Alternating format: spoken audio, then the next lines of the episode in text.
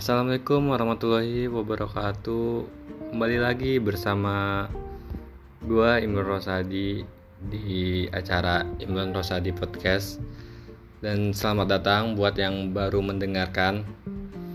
Langsung aja gue bakalan menjelaskan tentang strategi marketing kekinian untuk memikat pelanggan. Ketika Napoleon Bonaparte masih menjadi seorang perwira nuda pada penaklukan Toulon dia merangkai senjata artileri di lokasi yang terbuka dan berbahaya. Semua atasannya mengira dia tidak akan mendapat pasukan untuk mengoperasikan artileri itu.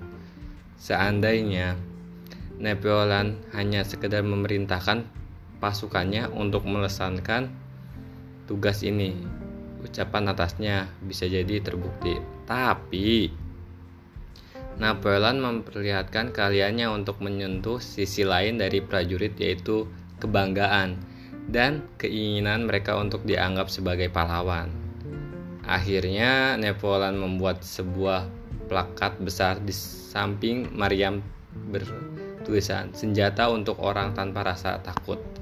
Di luar dugaan, para atasannya posisi itu pun dijaga prajurit siang dan malam. Lalu apa hubungannya dengan memikat pelanggan?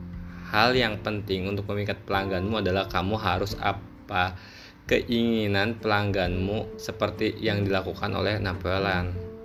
Ia paham bahwa prajurit menginginkan mereka gugur dengan kebanggaan menyendang gelar pahlawan. Lalu, bagaimana cara mengetahui keinginan pelangganmu? Identifikasi dulu target marketmu berdasarkan temperaturnya. Setelah itu susun baru susun strategi untuk memikat mereka. Yang pertama, hot market. Mereka yang sudah siap beli produk atau jasa kamu, khususnya di zona ini kamu bisa langsung hard selling, kasih calon pelangganmu penawaran eksklusif seperti diskon dan lain-lain.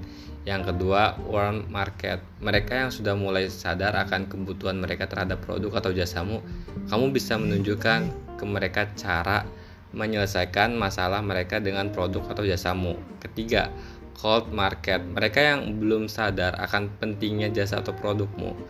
Edukasi mereka terapkan prinsip sharing-sharing dulu, selling-selling kemudian. Terima kasih segitu saja informasi dari gua semoga bermanfaat bila topik hidayah wassalamualaikum warahmatullahi wabarakatuh